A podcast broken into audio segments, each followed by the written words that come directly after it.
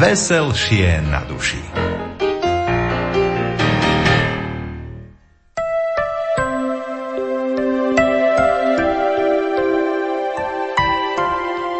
Program, ktorý si o chvíľu vypočujete, vysielame v repríze.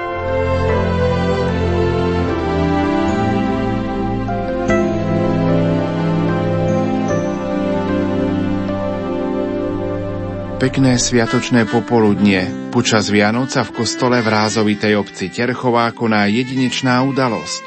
Je ňou jasličková pobožnosť známa svojou neopakovateľnou atmosférou.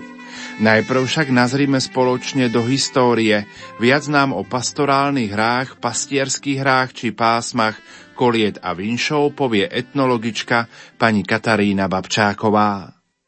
Betlehemská hra pod inými názvami, závisí samozrejme od jednotlivých regiónov na Slovensku. Môže mať aj pomenovanie Gubajka, Džavkulina, Jasličkare, chodenie s Betlehemom a rôzne ďalšie lokálne varianty. Je jednou z viacerých typov vianočných hier, ktoré sa v tradičnom prostredí vykonávali v období od štedrého dňa až po obdobie troch kráľov. V období troch kráľov sa hrala napríklad hra o Svetej Dorote, niekde hra o Herodesovi, prípadne obchôdzka chodenie s hviezdou alebo chodenie s hadom. Tieto vianočné hry sa vlastne viažú k takým niekoľkým základom alebo majú základ v niekoľkých rozličných oblastiach.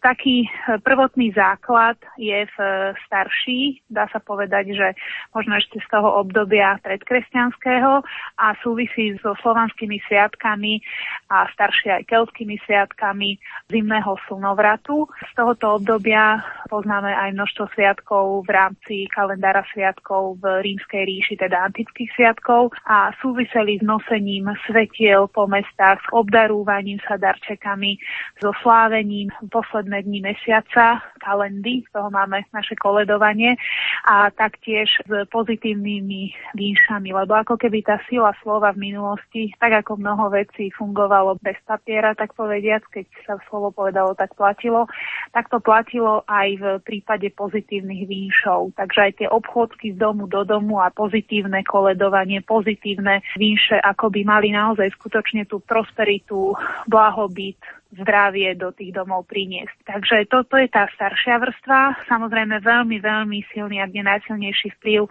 na vlastne formu týchto obchodok má kresťanská, predovšetkým tá ráno kresťanská tradícia, pretože základ týchto našich vianočných hier, betlehemských hier, jasličkovania je práve v liturgických mystériových hrách alebo v tých ráno stredovekých kresťanských mystériách, ktoré sa odohrávali aj v kostoloch. Máme o tom záznamy už z 11.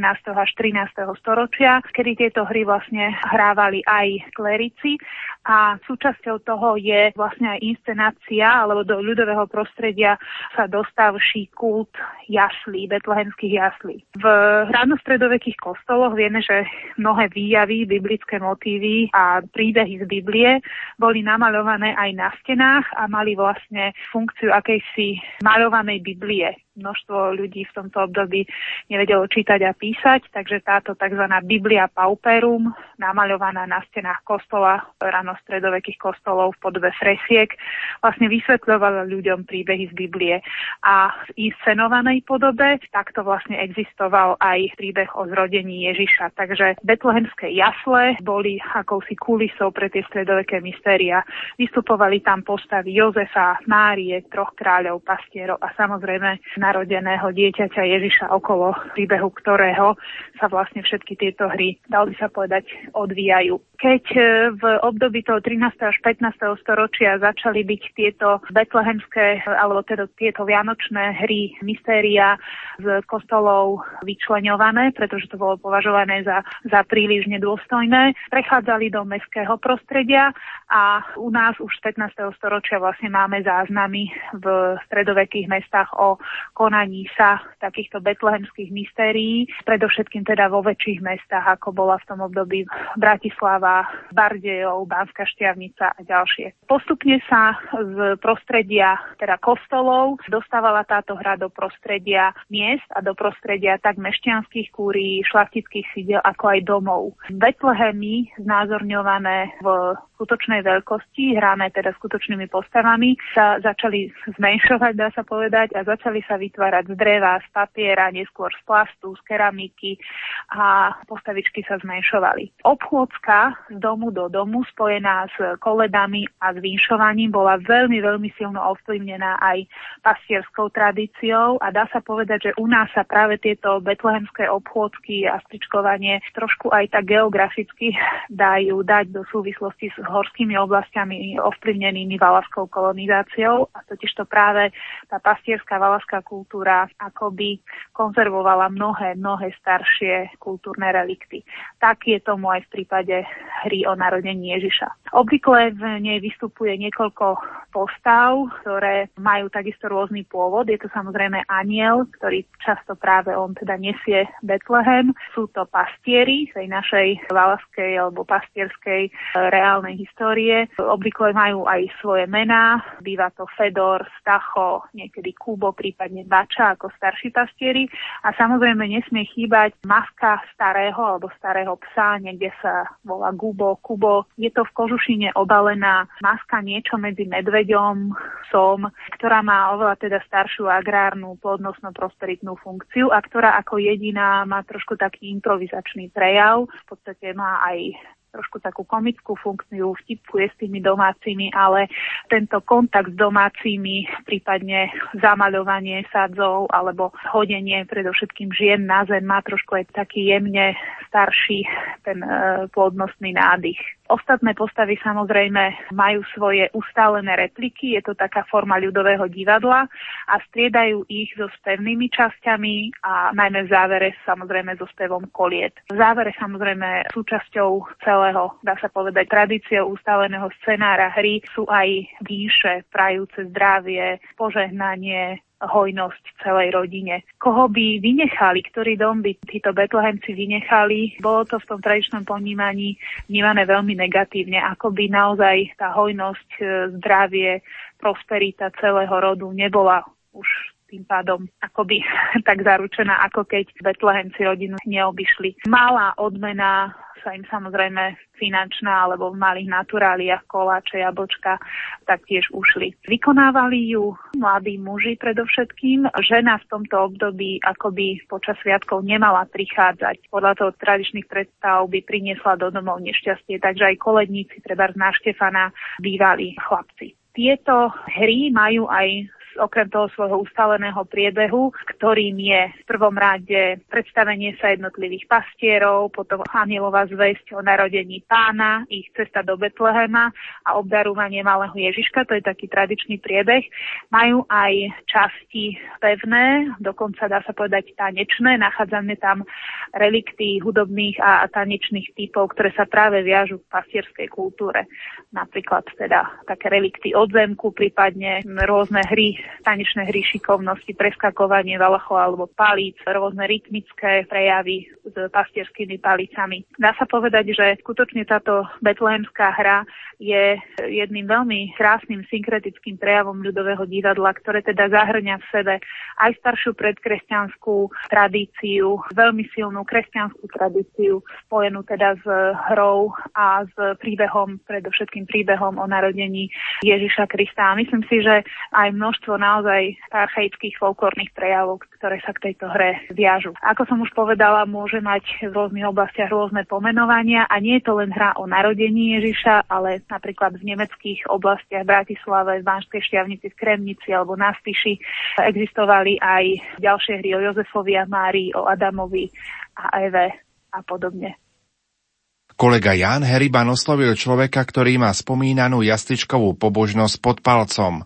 Hovorí pán Rudolf Patrnčiak, ako sa spomínané podujatie v Terchovej vyvíjalo. Bolo to v roku 1975, keď do našej farnosti prišiel pater Jozef Šabo, nový správca farnosti a ten ešte tie isté Vianoce v tomto istom roku začal budovať Terchovský Betlehem a zorganizoval vlastne také podujatie na Sviatok Božieho narodenia jasličkovú pomožnosť. To znamená, že funguje to už asi 40 rokov približne. Ako sa to tak vyvíjalo za tie 10 ročia, môžeme to až tak povedať. Zrejme to začínalo v takej jednoduchosti, ako ste teraz načotli a dnes to je naozaj mohutné. Je to presne 40 rokov, čo to existuje a je to 41. ročník v poradí, čo to v Terchovej uvádzame. Tie začiatky boli asi také. Pater Jozef Šábo dal také zoskupenie dohromady mladých ľudí, starších ľudí, spevakov z chorusa a postavil to na tom, že to boli basničky, scénky, pesničky, také, ktoré boli podstate známe po celom Slovensku. A z tohoto urobil vlastne ten prvý ročník Jasličkovej. Plus k tomu pridal rôzne modlitby. A čo bolo zaujímavé, nakoniec celého toho podujatia dal starých terchovských betlehemcov. Takže toto, takto vyzeral prvý, druhý a možno, že aj tretí ročník. A ja v týchto začiatkoch som bol ako jeden z účinkujúcich, ktorí v tých či už scénkach alebo v tých piesniach akože účinkovali stretovali. Potom prišlo tak, že viacerí sme sa stretovali na fare, ktorí sme akože rozmýšľali nad scenárom ďalšieho ročníka Jasličkovej. Pripravovali sme tak. A ja som jednoducho vstupoval do toho, aj do tej prípravy a dával som tam také svoje predstavy. A keď Pater Šabo videl, že v podstate tie predstavy sú správne, tak ich zaradil do tej jasličkovej. No už a potom prišiel čas, bolo to asi pri piatom ročníku, kedy povedal, že či by som to nerobil za neho a nezobral si na zodpovednosť celú tú prípravu. A tých 35 rokov v podstate už celú tú réžiu aj organizáciu okolo jasličkovej pobožnosti už vlastne robím ja. Koľko môžeme v tomto vystúpení vidieť účinkujúcich a kto všetko sú to, aké majú úlohy? V tomto predstavení, ktoré je tu v Bratislave, prišlo nás z Terchovej 120 účinkujúcich, ale treba povedať, že nie sú to všetci, ktorí v Terchovej účinkujú. Mnohí z nich nemohli pre pracovné povinnosti, alebo ako študenti nemohli sa uvoľniť, alebo niektorí zo zdravotných dôvodov sa necítili, lebo v tomto predstavení účinkujú starí otcovia, ich deti, ich vnúčata, ich pravnúčata. Máme tu škôlkarov, ale máme tu aj 85 ročných ľudí. Takže takáto škála muzikantov, spevákov, recitátorov je v tomto predstavení. Ešte sa vrátim späť ku tej filozofii toho, že podstate je to predstavenie, ktoré sa robí na oslavu narodenia pána Ježiša. A momentálne toto predstavenie nesie vlastne také folklórne prvky, lebo Terchova je známa ako folklórna obec, však aj terchovská muzika bola zapísaná do celosvetového zoznamu nehmotného kultúrneho dedictva ľudstva UNESCO v roku 2013. Takže ja ako človek, ktorý som hudbu vyštudoval a vyrastal som na Salaši a mám blízko aj ku tomu ľudovému, aj ku hudbe ako celku, tak som sa snažil využiť ten potenciál, ktorý v Terchove je. Terchova je dedina, ktorá má 4000 obyvateľov a na tých podujatiach Jasličkovej sa nás stretáva od 120 do 150, ako ktorý rok. Nuž a ako som hovoril, využil som ten potenciál, ktorý Terchova mala a aj tie ľudové tradície, ktoré vlastne tú Terchovu prezentujú na vonok a všetci si uvedomujeme aj to, že mnohé tie tradície, ktoré boli súčasťou toho života počas Vianoc, ktoré sa konali na ulici alebo v tých obydliach, zanikajú. A vlastne ja som si zobral takú úlohu, že tieto tradície vlastne zachovám tým, že ich zakomponujem do tejto jasličkovej pobožnosti. V jej centre je teda zrejme terchovská muzika, ako ste hovorili, ale určite to má aj nejaký dej, lebo je to o tom, je to o Vianociach, takže ako sa snažíte ten dej alebo tú pointu znázorniť vo vašom podaní? Ja hovorím, že to je taký ťarkovský muzikál, kde sa hra, spieva, recituje a samozrejme dotýkame sa všetkých sfér. Aj toho, že Betlehemci prídu do domov a ako ohlasujú, ako sa to deje, to narodenie Pana Ježiša. Potom ako tá dedina žila s tým, s tými vianočnými sviatkami, keď už tí Betlehemci pochodili, ako tí ľudia sa rozišli po tých chalupách a spievali, vinšovali kedysi, my sme tomu hovorili strunkači, ktorí chodili. No a samozrejme s celou tou veľkou muzikou robíme jednu veľkú oslavu z príležitosti narodenia pána Ježiša Krista.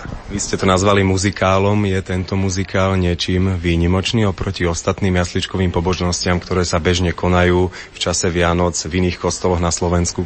Výnimočný je tým, že je originálny. Je originálny a nesie jasnú pečat určitého prostredia, teda v tomto prípade Terchovej.